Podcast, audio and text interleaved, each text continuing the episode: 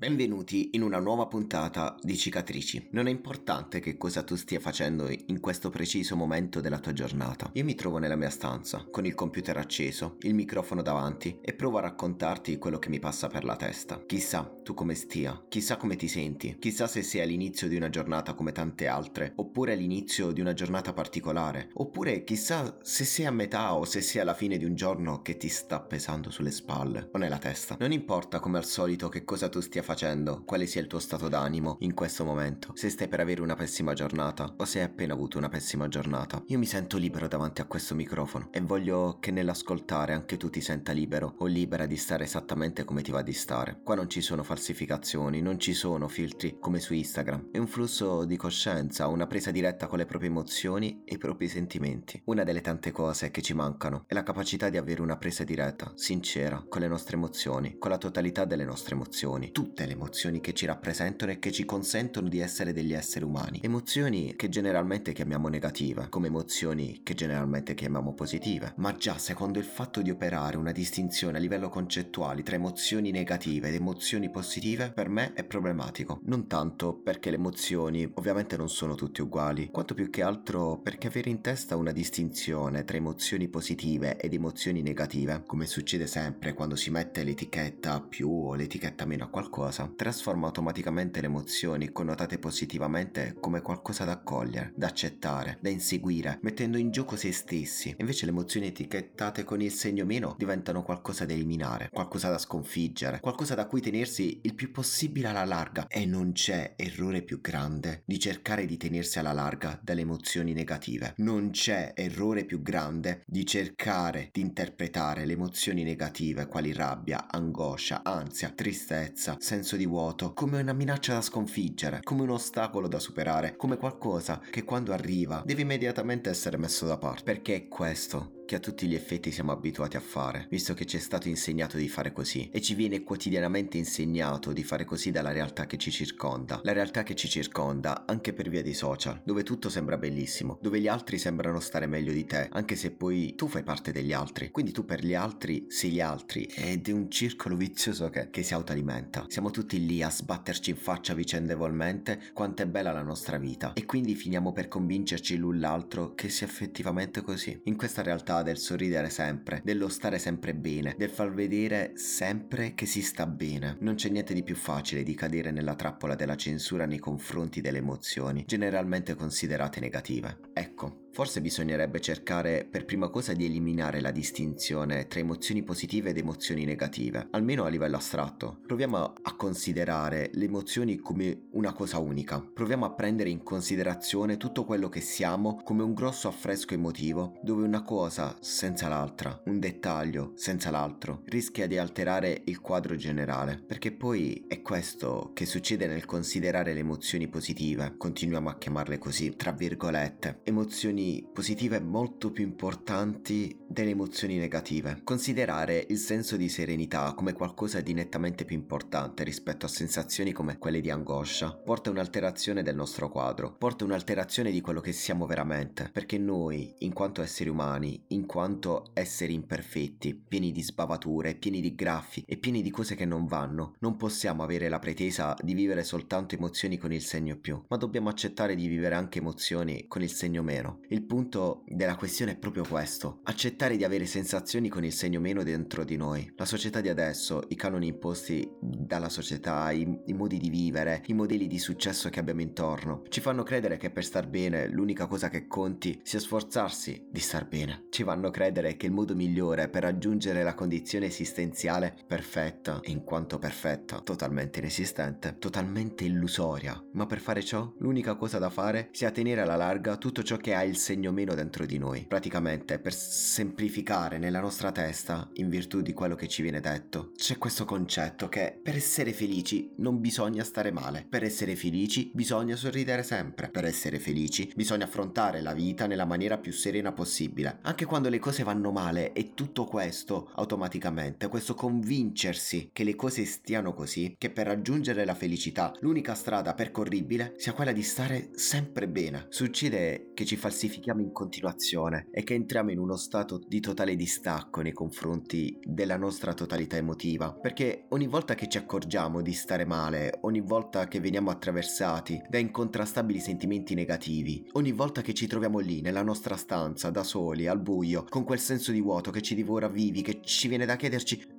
che cosa ci sia di sbagliato in me? Mi viene da chiedermi, ma per quale motivo, se la felicità si raggiunge stando bene, in questo momento io sto male? Per quale motivo, mentre tutti intorno a me sorridono e sembrano essere veramente felici, io sono qui, chiuso nella mia stanza, a torturarmi con i miei pensieri, con le mie angosce, con le mie insicurezze, con le mie incertezze? Il meccanismo che si crea è un meccanismo di autoesclusione. Abituarsi all'idea che la felicità assoluta esiste, che lo stare bene assoluto esista, ci porta a distaccarci dalla sincerità, ci rende incapaci di dialogare veramente con noi stessi, perché appunto ci abitua ad autocensurarci, a chiudere in cassaforte tutte quelle emozioni che non vengono socialmente accettate, perché sono etichettate come negative, perché sono etichettate in maniera automatica, come qualcosa da debellare, qualcosa da sopprimere, qualcosa da censurare, qualcosa da mettere in modalità aereo. È assurdo, secondo me, che esistano delle emozioni da silenziare.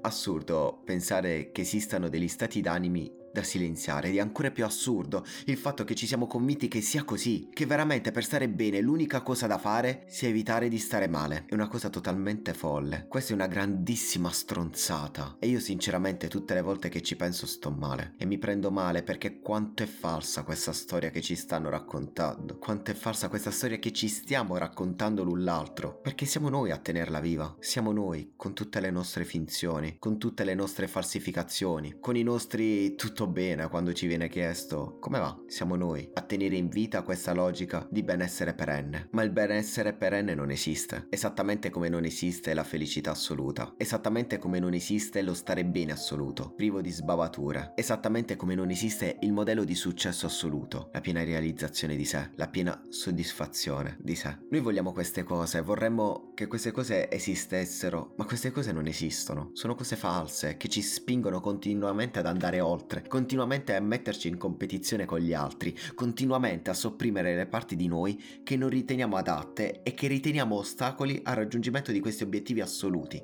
di questi traguardi di felicità estrema. La verità è che non riusciamo a stare bene, non riusciamo a stare veramente bene semplicemente perché non accettiamo di stare male, non siamo capaci di stare male, non siamo capaci di dialogare con le nostre emozioni negative. Quando ci sentiamo tristi, quando ci sentiamo vuoti, cerchiamo in tutti i modi di scappare, cerchiamo di scappare da noi stessi. Ed è questo il punto, è questa la cosa grave. Ogni volta che stai male, che ti senti male, che vieni colto da uno di questi momenti di vuoto, di disagio, di disperazione, cerchi di scappare, cerchi di fingere che queste cose non esistano, cercando di distrarti, cercando di sorridere, come sempre. Probabilmente ti stai allontanando dalla cura vera. Probabilmente stai provando a curare nel modo peggiore possibile, nel modo peggiore che possa esistere, il tuo stato d'animo. Qualcosa che nemmeno andrebbe curato. Non c'è, non c'è nulla da curare. Stare male è una cosa normale. Siamo noi che siamo convinti che angoscia, tristezza, senso di vuoto, malinconia siano cose che non vadano vissute, ma che vadano contrastate. In realtà sono normali, esattamente come gioia, voglia di vivere, esattamente come la voglia di uscire, la voglia di vedere persone, la voglia di stare con gli altri, la voglia di andare al mare, di stare sotto al sole, fuori casa, in giro, di vivere il mondo. Noi siamo esseri umani e siamo fatti anche di momenti no, anche di momenti bui, anche di momenti in cui le tenebre, tra virgolette, prendono il sopravvento. L'unica cosa che possiamo possiamo fare per stare bene, per provare a stare bene e accettare che sia così, rendersi disponibili allo stare male, perché stare male è una cosa normale ed è una cosa che fa parte di ognuno di noi. So che sembra difficile da credere, so che per te che stai ascoltando potrà sembrare complicato credere che quella persona che vedi sempre intorno a te, che ti sembra sempre contenta, che ti sembra realizzata, quella persona a cui sembra che vada sempre tutto benissimo, che sembra avere una vita ordinata, una vita invidiabile, priva di sbavature. In realtà anche quella persona nasconde il proprio buio. Siamo tutti uguali, siamo tutti lupi dello stesso branco. Non si può scappare dalla negatività della vita, dei momenti con il segno meno. Probabilmente il fatto che li interpretiamo come negativi li trasforma in negativi. Per questo dico, annulliamo la distinzione tra emozioni positive ed emozioni negative, almeno sul piano astratto, sul piano concettuale, perché perché nella nostra cultura, nella nostra tradizione, ciò che ha il segno meno viene interpretato come qualcosa da eliminare. Prova a pensare a tutte quelle emozioni che ti attraversano, come qualcosa che fa parte dello stesso quadro, qualcosa di fondamentale, alla creazione del disegno che sei perché non c'è nulla da buttare, non bisogna etichettare certe emozioni che ci rappresentano con il segno meno e trasformarli in un nemico. Bisogna rendersi disponibili, bisogna mettersi a un tavolo con loro, parlarci, dialogarci, capirle e magari offrire loro da bere, perché alla fine è quello che siamo, esseri imperfetti, attraversati da momenti di buio e momenti di luce. E finiamola con questo modello assoluto di felicità dove tutto va bene, tutto è felice, tutto rose e fiori migliori, perché non esiste. La cosa migliore che possiamo fare per stare bene è smettere di cercare di stare bene a tutti i costi. La cosa migliore che possiamo fare per iniziare a sorridere in maniera sincera è smettere di cercare di sorridere anche quando non c'è un cazzo di niente per cui valga la pena sorridere. La cosa migliore che possiamo fare per stare bene è sentirci liberi di stare male. Stare male è normale, siate liberi anche di sentirvi male.